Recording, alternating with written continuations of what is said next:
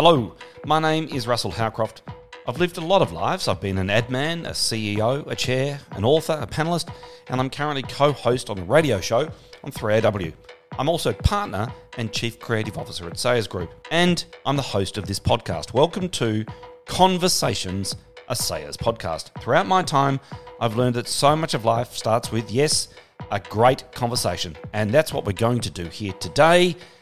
G'day, Matt. Hey, Russ. It's great to see you.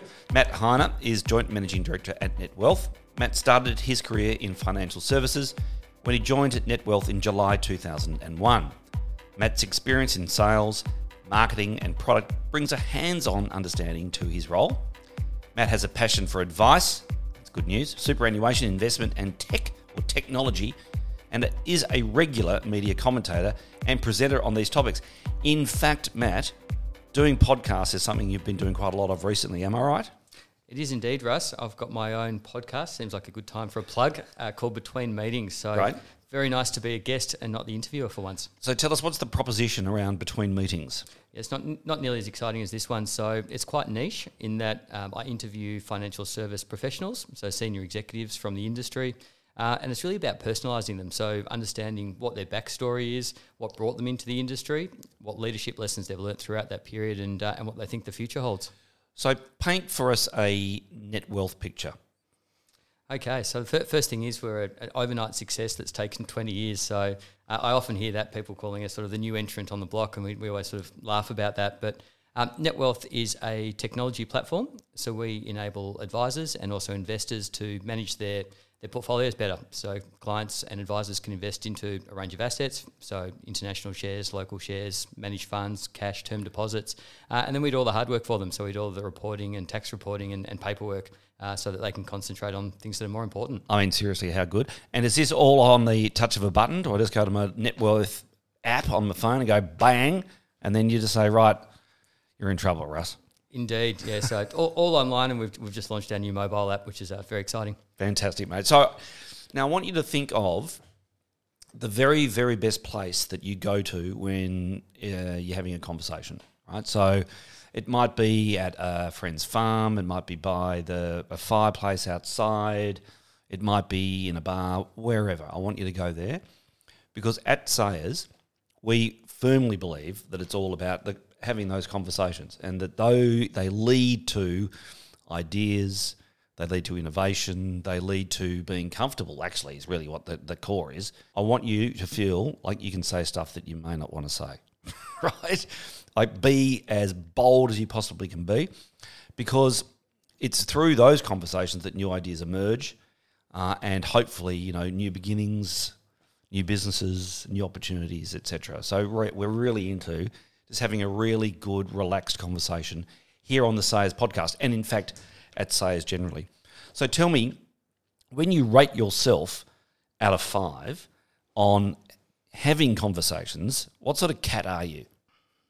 Geez, that's a good question. I was just getting over the fact that I'm sitting in my favourite chair down at Lorne, looking back over the bay. Beauty. Uh, so, how do I rate myself on conversation? I think all males always rate themselves above average, don't they? So it's amazing how many people are above average. Yes. right. Uh, I don't know. I think I'm pretty good chat. Fantastic. Right. And you like to have a chat? I do like to have a chat. And so we're at Lorne uh, and we're overlooking the water Indeed. and we're having a sensational conversation about just stuff that's going on right now. Now, as you say, Netwealth of 20, an overnight success that's taken 20 years. So tell us, let's go right back to the seed. What was the original idea? Yeah, so the original idea, so it was right back when the internet was just starting, uh, which makes me sound old now as well. Right. Uh, so it was uh, right at the height of the, the dot com bubble. Um, the old manager sold his previous business, which was in financial services and specialising in property. And he'd been sort of looking at this idea or this emerging sort of trend in financial services, which was the uh, the platform business, uh, but it never really quite fit with what they were doing in the sort of the listed and the unlisted property space. Um, so with the sale of Heine Management, he took two weeks off, um, doesn't play golf and, and had no one to play with, uh, and started up Netwealth, which was really at the time about leveraging the internet, which was still very new, uh, and doing something um, that allowed direct investors at the time, so not even advised, uh, to manage their money in an e- easier way. Um, from that, uh, after a lot of hard work, uh, we basically sort of pivoted the business and quickly realised that uh, that was going to be really difficult. And so uh, we started to work with advisors, which was a, an industry that we knew really well. Okay. Uh, and that was sort of uh, the, the start of it. But it took a long time to get to get going. And I think, as everyone uh, always uh, says, um, things typically take four times as long and cost five times more money. Right. Okay. So, is your father still in the business? He is. And what's his name? Uh, his name's Michael. Michael. And uh, do you work together every day? Uh, well, we work together every day, but remotely, clearly, for the last couple of years. Yeah, I get it. So we've worked together now for 21 years.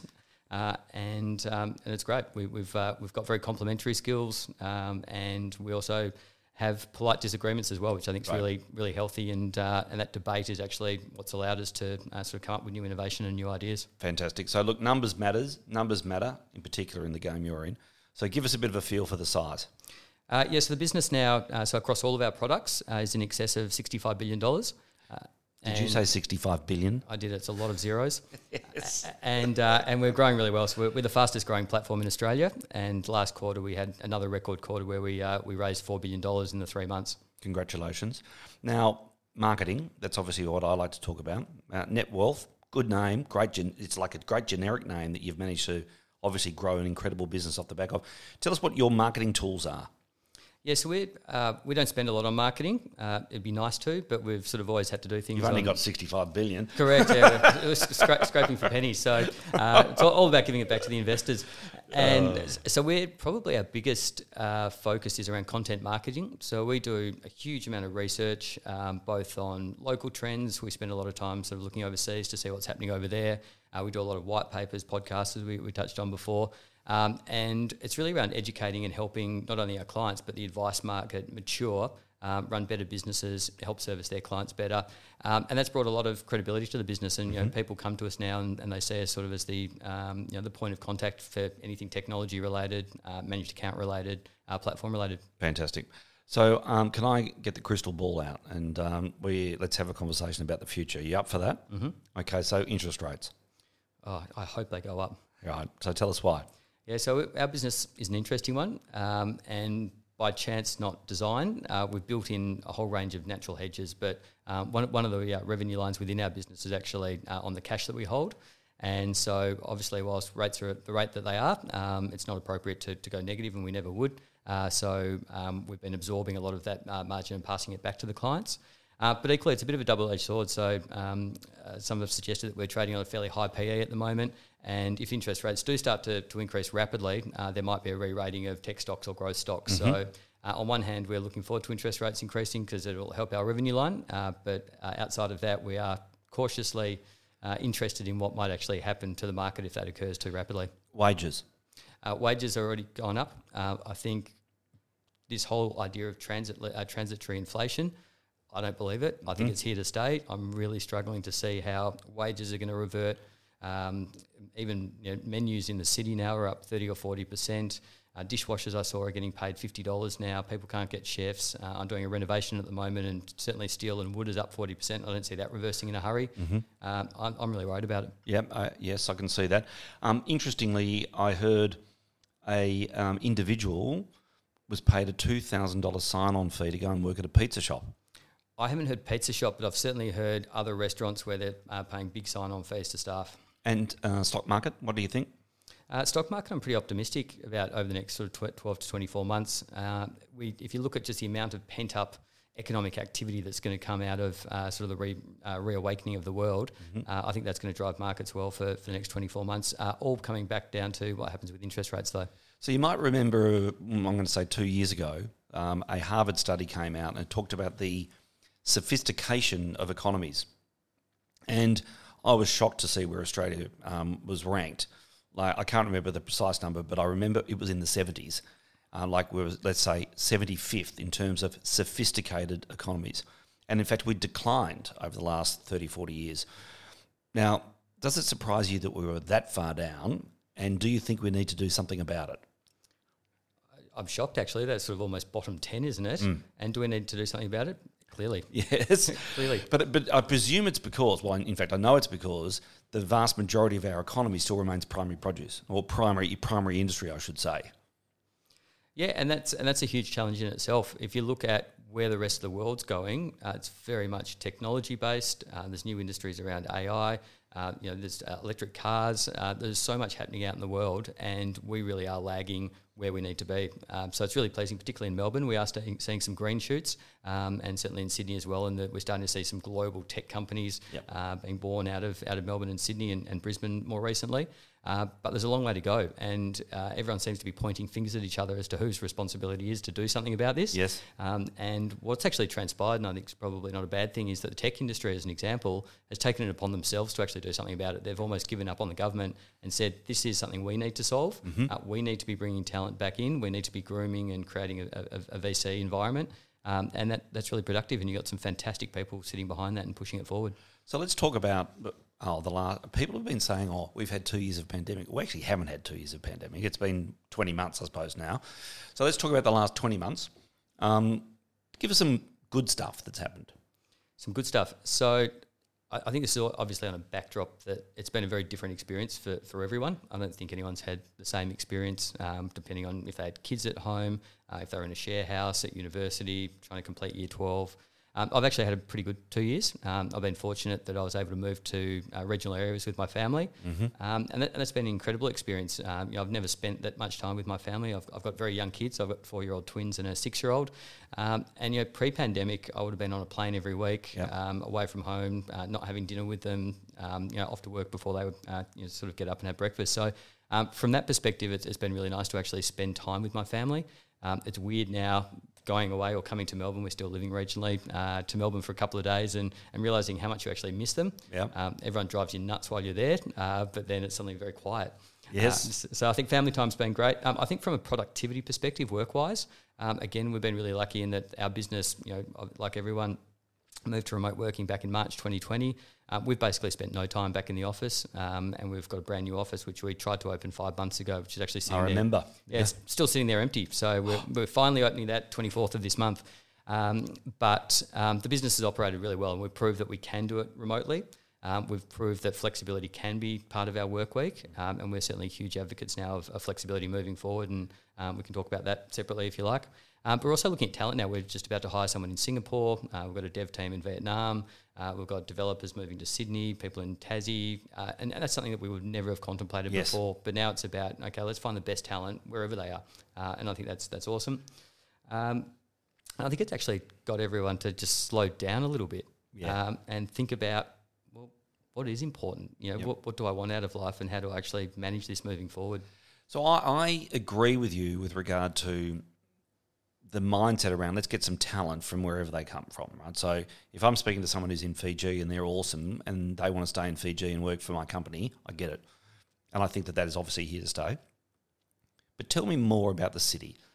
I, I think this to me is a really, we're at a very critical junction right now on what is going to happen to individuals, offices, the price of property in offices, the valuation of property in in the CBD, the services that have been put in the CBD in order to in order to serve a certain amount of people. So I don't know. Again, crystal ball. Tell me about the CBD. Well, I can tell you about our current situation. So I, I mentioned that we're opening our new office on the, the 24th of this month. Uh, we've just done our um, staff survey, or pulse survey, which we do every quarter just to see how people are feeling. Uh, and currently, less than 1% of our staff would like to come back five days a week. Wow. And the majority uh, would suggest that one, maybe two, seems about right. So, it, which is pretty scary. And I think from a cultural perspective, um, we've just got to get people back together. We've you know, had 150 people start that have never met their colleagues and never been to the office. And, and it's very hard to build and embed a culture when it's trying to be done via, via Teams or Zoom. Um, so that creates a whole lot of problems. And you know, I had my first full day in the city yesterday, and it is still a ghost town. Yep. Uh, I tried to get a coffee after midday and couldn't do it. Uh, didn't know where to get my lunch because all the cafes were shut. So there's a lot of things, and we need to get the coffee shops open. We need to get the restaurants open to get the people back in. Yep. We need to get the people back in to get the coffee shops open and the restaurants open. So we're sort of in this chicken and egg situation at the moment. Um, so the way that we're thinking about it, um, and it sort of comes back to a little bit of science. It takes 66 days to form a habit. And so on the flip side of that, it takes 66 days to break a habit. So we've got two years of bad habits to break now, and that, that's going to take uh, a very sort of mindful and purposeful approach, I think. So Yes, agreed. How do we create situations, and it might seem artificial, but it, you know things like coffee carts and you know, smoothie bars and you know, lunchtime presentations or speakers. You know, what are the what are the sort of situations that we can actually encourage people to come back into the city?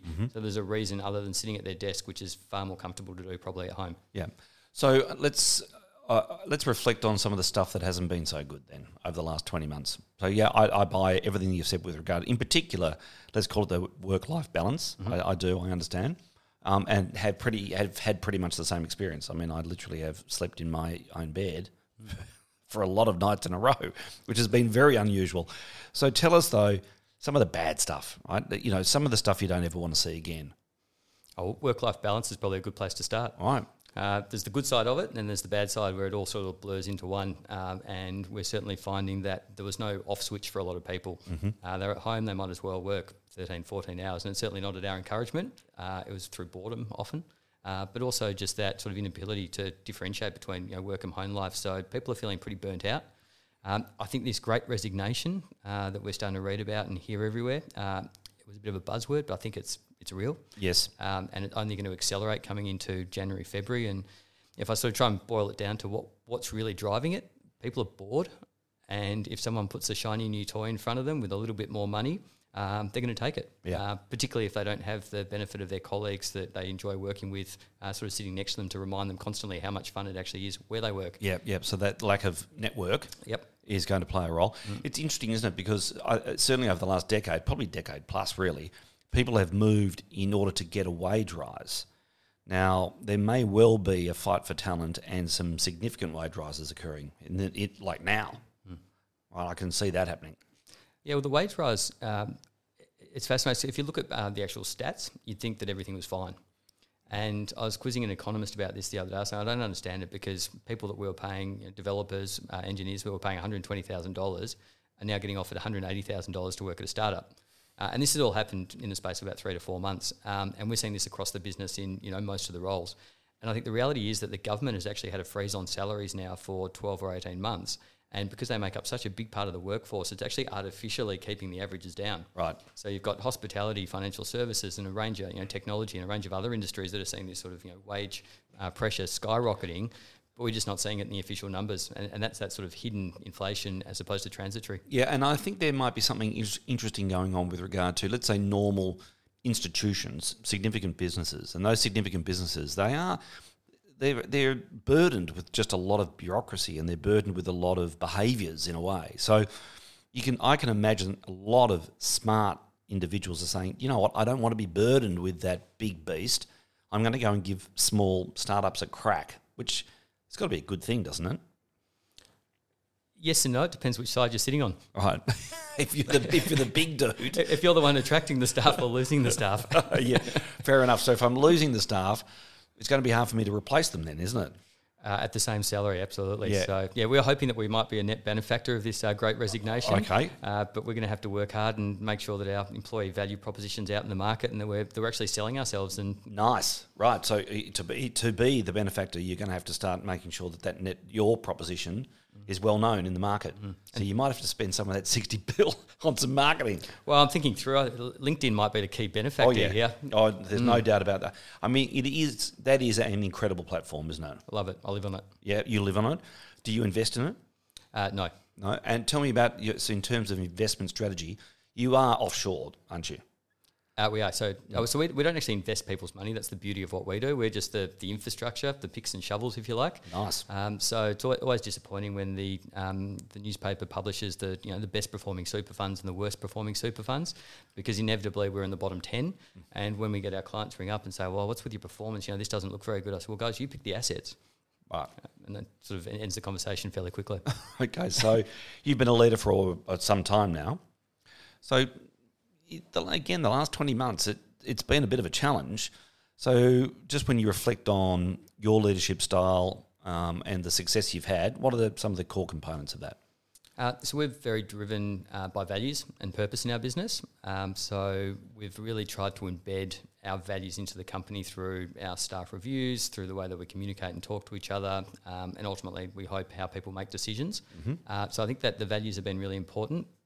Um, but we've also been you know, really genuine. I mean, that is a key value of ours, uh, and making sure that we're over communicating to staff throughout the whole period. uh, recognizing that things aren't always going to be good, uh, that we don't always have all the answers, uh, but that we are looking at it and we're working on it and we're happy to adjust and be agile where we need to. So um, I think the communication has been critical. We've done a lot of work around um, health and uh, and wellness as well, try and keep people moving, um, focus on mental um, uh, wellness, Mm-hmm. men- mental health. Um, and it was really, really pleasing the other day, actually, um, a staff member that was actually leaving, uh, which is not the good news story. Uh, but on the way out, she said, Look, I just got to say, I really appreciate all of the sessions you ran with external experts. It actually saved one of my friends from killing herself. Uh, because I had the tools and the um, and the mechanisms to actually identify that something was wrong and to do something about it. So Very good. you only need to hear one of those stories, um, and it and it makes it all worthwhile. Yeah, that's extremely good. Um, the PwC does something very similar, and that has been of great value to many people that, I- that I'm aware of. So, you have been working with your dad. Um, so, the notion of a parent and child developing a business, it's something which, it, it's of course, it's not unusual for it to happen, but to make it successful must be pretty tough. Um, you're in a you are in an environment right now where there is a parent and there's a child. So give us some tips on how do you make a success out of a intergenerational business. Yeah, and I think for every success, there's many, many failures. Uh, we've worked with businesses where we've seen the father son almost punching each other on the floor, uh, and that, that's unfortunately not not uncommon. Um, look, I don't think there's a, a silver bullet. Um, you know, Dad's probably the better, better one to ask about. Uh, you know, what made it work? Because ultimately, particularly, uh, you know, in the early days, it was up to him to make it work. It wasn't wasn't my job. Um, we often talk about the, the young bull and the um, and the old bull, Yeah. um, and I think both of those roles are really complementary in that you've got, you know, in his case, no hair but grey hair, uh, and a lot of experience. Um, and I'm working at a million miles an hour and coming up with lots of ideas, but being able to then have those sort of different uh, perspectives um, generally works really well. Right. Um, and it also, um, I think, and- and he'll often say this, is that he recognised at an early point that he had to give me uh, a relatively long leash uh, and let me make my own mistakes. Um, he was never going to give me enough control, uh, particularly early on, that you know something was going to blow up or it was going to ruin the business. Uh, but he, he let me have freedom to actually go and you know, learn what I needed to learn and make my own mistakes, and, um, and and that was really productive. And I think I'm lucky in that for 20 years uh, through the business, uh, when I started, there was I was the fifth employee. We had no business. It was pretty colours on a spreadsheet. Uh, you know, we're doing everything from designing banner ads for 9MSN uh, to collecting the mail and processing applications, which my team doesn't let me anywhere near these days. Yeah. Um, so you know, really got a really good founding in, in every single part of the business, um, and I think you know that's about the best education you can get. Uh, but but equally, uh, I'm also fortunate in that he has been in financial services for his whole career. Uh, so even as uh, my brother and I, even as young kids, and I think I've bought my first stocks when I was six. Yeah. Uh, it's a company called Hayoma. It was a, a gold mine. Well done. Uh, didn't do very well. Uh, but that was probably a good lesson in itself. Uh, so you know, we've always been around sort of concepts, and he's been very open about you know when business was good and when business was bad, and gave us sort of those, that sort of foundation that's Yeah. been incredibly helpful and useful in, in what I'm doing now. So it's deep in your DNA. Deep in my DNA. That is very, very good news. Good to hear. So I want to give you the keys now. Not the keys to Netwealth. I want to give you the keys to the country, right? So you're, you're in charge. Um, so tell us some of the things that you would do. Uh, obviously, I'm assuming you and I would be aligned in that we want our country to be prosperous and we want as many people as possible to do as well as they possibly can within the country that they've chosen to live in. So I'm assuming we're aligned around that. That we don't want all you know all the wealth to go to a few people. We want as many people as possible to do well. I was hoping I could just get rid of taxes. Well, okay, sure. I mean, the, you, you're in charge, right? So tell us some of the things that you'd like to do um, for greater prosperity. It's a great, great question. Uh, first thing I'd do is we need to get the borders open. Uh, we need to get uh, people coming back into our country. Um, we talked about, wage inflation a lot now, and that is a major driver of that. There's just no one to do the work. Uh, so we need to get the borders open in a hurry. Um, it'd be nice to see that the states and the federal uh, rules and regulations were somewhat in sync. Uh, I think we've seen for the first time ever how powerful individual states can be when they're left to their own devices What a federation actually is. a- actually is correct. So I think there's probably some some work to be done there. Um, but Australia is a brilliant company. Uh, com- company, country. Wow, it is a brilliant company. It, it's a brilliant company. It's yeah. also a great country. Yep. Um, and there's a lot of fantastic things about it. And I think we need to celebrate that yes. um, and really get back out into the world and remind the world how wonderful places are, like such as Melbourne. And I know that you've done a lot of work on this yourself for. Mm-hmm. That was it. 1800s, Melbourne was the, the place to be. And, well, at the turn of the 19 in, of the turn of the century into yep. the year 1900, Mm. We were the richest city per capita in the world. That is absolutely true. Mm. Because of primary industry, because we were digging stif- stuff out of the ground and selling it to the world, of course, gold in the main. Yep. But yeah, we, um, we, were a, we were an incredibly wealthy city, and we still are a very wealthy city. There's no question of that. Um, but a bit more growth would be good, I think. It would be. And, and that comes back to the brain drain as well. So, how do we stop people leaving our great country and actually seeing it as a destination and somewhere to stay and grow and prosper? Because I think the grass is always greener somewhere else, um, and it's great to visit New York and London and all those exciting places. But uh, I love living in Melbourne. It's interesting you bring up the brain drain. I, I, I genuinely see that as a threat in the coming couple of years. Mm. And again, it's a bit like the Great Resignation. People are bored. They've been stuck in their state. They've been stuck in their home. Yep. Um, and as soon as someone gives them a shiny new toy or an opportunity to live overseas, they'll jump at it. So put your brand hat on. Um, you're in charge of Brand Australia. So what would you Uh, articulate that for me? Articulate the good stuff that's going to drive our prosperity and people wanting to come here. So I'm a huge fan of Lara Bingle. Um, I, I think Nice. I, I think I don't. Did you work on this ad campaign? No. Okay, so I can be I can be open and honest. Um, I don't think it did Australia any favours as far as the positioning. Um, we have great beaches and it's great fun, but if we're talking about the brain drain and wanting to get some intellectual capital ba- back into the country, um, I think we need to balance that message of being you know free and easy and uh, living on the beach uh, with it being a serious economic centre and um, being a place where people can actually find opportunity to, to set up their startup or to, to make um, you know a good future for themselves. Great. So um, I've been speculating with myself that there may well be some headlines in the coming weeks that, let's say the headline is, Did we waste the crisis? Right? Eh, The proposition being that one should never waste a crisis, yeah? So, Winston Churchill. yes, indeed. So, did we waste this crisis? It's a, that's a pretty hardcore question. Um, however, you might say the answer is no, right? So, I'm going to ask it of you. Do you reckon we are going to see some headlines soon that says we've wasted this crisis? I hope not.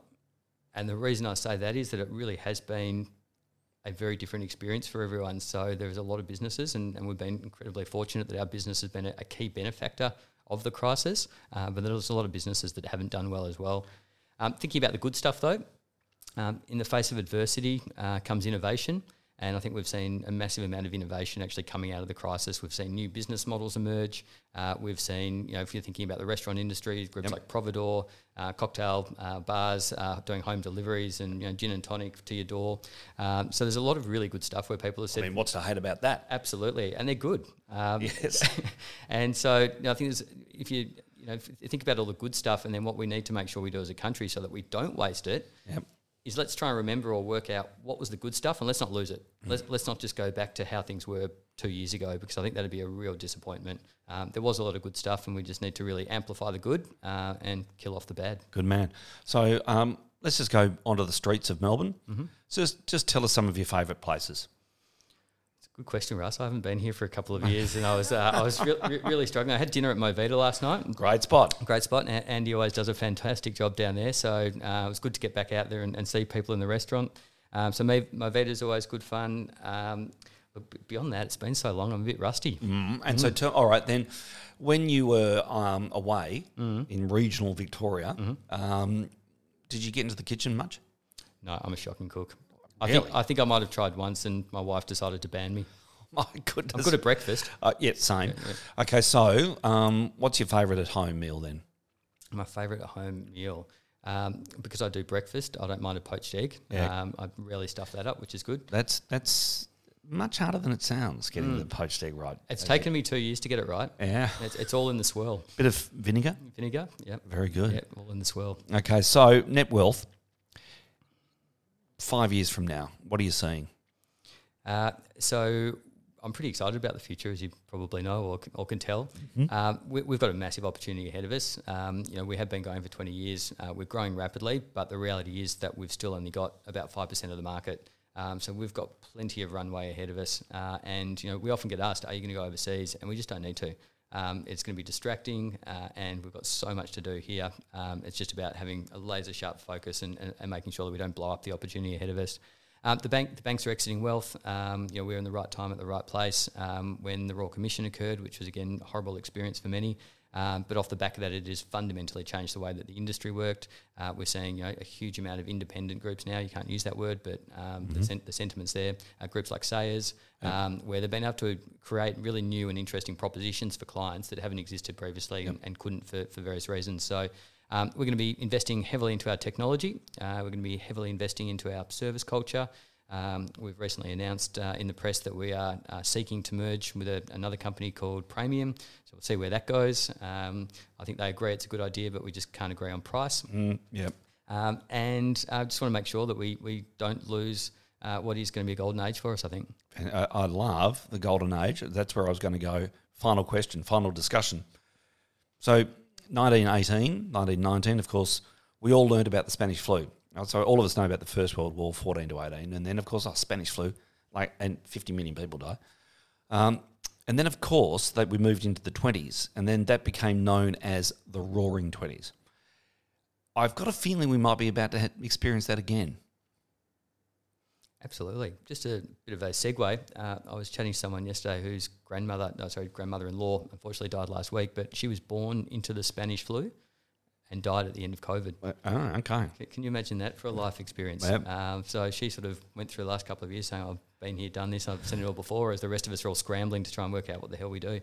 Um, so no, I, I totally agree. And, and I was at a lunch um, with a, a great panel of restaurateurs, so Chris Lucas, um, Andy Ryan, and and a couple of others, and you know they were just talking about how excited they were about the golden age, and that really the next five years to ten years, we, we should be able to get people back into Melbourne. And I think if everyone commits to it and says, you know, we are going to go into the city again, we are going to get on public transport, um, we are going to remember what it used to be like and the fun we used to have, um, I think we're in for a, for a ripping five years. I, I agree. Uh, I agree, but I, I hope that it isn't a ripping five years just based on, on, let's say, a service economy with individuals spending the salaries that they're earning on a better cappuccino. I'm hoping that there is a opportunity through the Roaring Twenties that we actually build a new world economy. I don't know, maybe that's too big. Um, just some new businesses. A, a Canva, an Atlassian in Melbourne. I don't know. What do you think? Yeah, and if you speak to any of the VCs, uh, they've never been so excited. That this whole, that, you know, one of the things that COVID has done is it's accelerated technology adoption by minimum five years, maybe ten years in some cases, de- depending on the technology. Um, so our whole lives have moved online, and our whole lives moved onto mobile because we had to. Um, so there's a lot of business models that have been created um, out of that. But more importantly, it's not just the digital natives anymore, or uh, you know, sort of the millennials or the Gen Zs that are using technology. Uh, it's every single age group. Um, so it's your grandma, it's your parents, um, and they're all really comfortable with it now. So uh, it's not foreign to them, and it's not this sort of new scary thing. Um, and off the back of that, there's going to be some incredible business opportunities. I love it, Matt. Thank you very much for the conversation. We really appreciate it. At Sayers, it's all about the conversation, and we really sincerely wish you all the very best with your next five years. I hope it is as golden for you as, uh, as I hope it is for the entire country. Good man. Thanks, Rus. Been fun.